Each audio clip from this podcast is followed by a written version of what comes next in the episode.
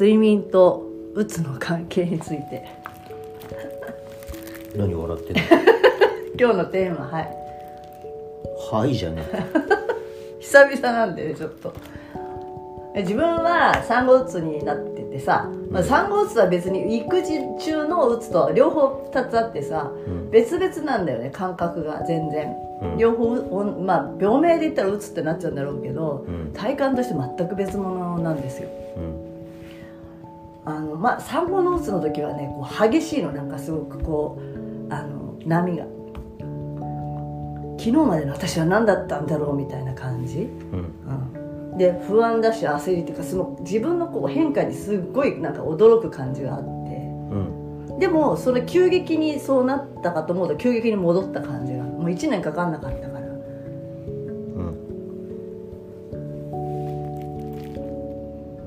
それはきっとなんかそれ今睡眠どうしても赤ちゃんの時って睡眠時間がただでさえね夜中起きて授乳するっていう行為があるからさうん。どんなに寝る子でも絶対それあるわけじゃん。赤ちゃんっていうのはさ。うん。でそれを寝てられるかもしくはああ寝かせなきゃって思うかなんて言うんだっけ。泣かなんか泣き止ませなきゃと思うのかまあ泣いててもしょうがないなと思えるかって言ってちょっと違ってくるかなと思って。てうん。昔だったらまあい大体がい一軒家っていうかまあなんだろうマンションみたいな住み方をしていないから隣近所がみたいなあんまり思わなかったじゃない。で隣の人もああ泣いてるなと思えるような世の中かなんかやっぱ隣の人がうるさいってほらよくあるじゃない。子供の泣き声とかがさっていう時代もあるんじゃないかと思いました。結論じゃないんだけど。終わりで終わいいですりじゃなねくて。ね睡眠は大事だよねっていう。そうですね。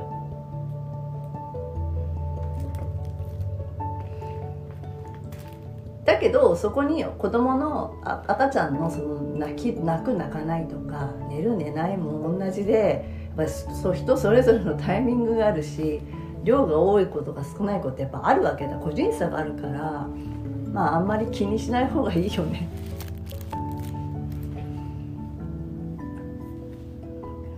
って思う。はい。昔私の時代はそのサイレントベイビーっていうのが、まあ、話題になるんで必ずそういう時代にあるじゃない。ネガティブなことがさ。なんかだからこれはやめた方がいいみたいになるじゃない。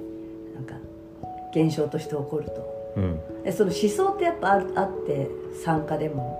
うん。あの助産婦でもさ。うん。なんか思想あるじゃんその人の。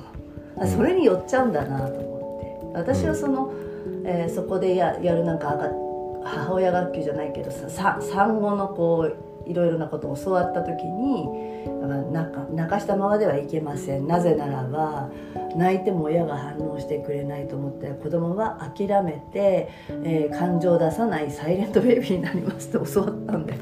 はでこれまで私真面目だからですですね習った通りやるじゃないですか。あうん。なんか絶対泣くとだから泣かせないっていうふうに思ってうん。やってた節がある。うん。で置くと泣く子だったんだよそう。だからそれこそまあよご飯を作る時とかトイレ行く時でもうん。置くと泣くからもうずっと抱っこしてなきゃいけないような状況になった。うん。っていうのがある、うんそれも一個の産後うつになった理由かなって思います。もちろんホルモンのバランスだったり変化が激しいっていうのはそうなんだけど、うん。まあ、なる人とならない人がいるわけで、うん。でもなる危険性ってやっぱてパーセンテージ的にはやっぱ高いんだって。うん。女性がうつになるまず第最初ってそこなんだって。うん。もうそれもさいろんなことを加味するとそうだなと思うけど、うん。だから結局一人で子育てしないっていうのは本当はまあ人間らしいって人間らしいんだけど、うん。それがなんかだんだんだんだんこう現代社会になってかなわなくなってうん。なんかその本来の子育てのあり方ってないところに進化しちゃってるところの一個の歪みではあるかなって思うわけ。うん。で、まあ、寝らんないからってそれいう薬を処方されると今度はさその薬がこう母乳に与える影響とかって考え考えられたから、うんまあ、母乳をあげらんない粉ミルク対策とかさ。なんか、あのやっぱ知識とかなんかそういうまあ技術がはまだない時の方が良かった面もあれば今思えばあそんなこともなかったのかなとかさ、うん。まあ、難しいですな。うーん。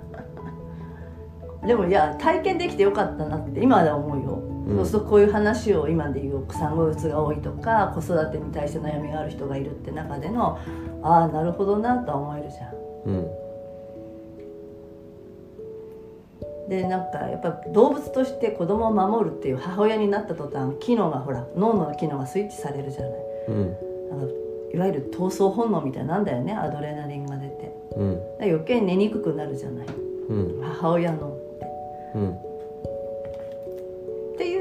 状態なんだよっていうのを分かってるか分かってないかが大事だなっていつも思います。そうですね。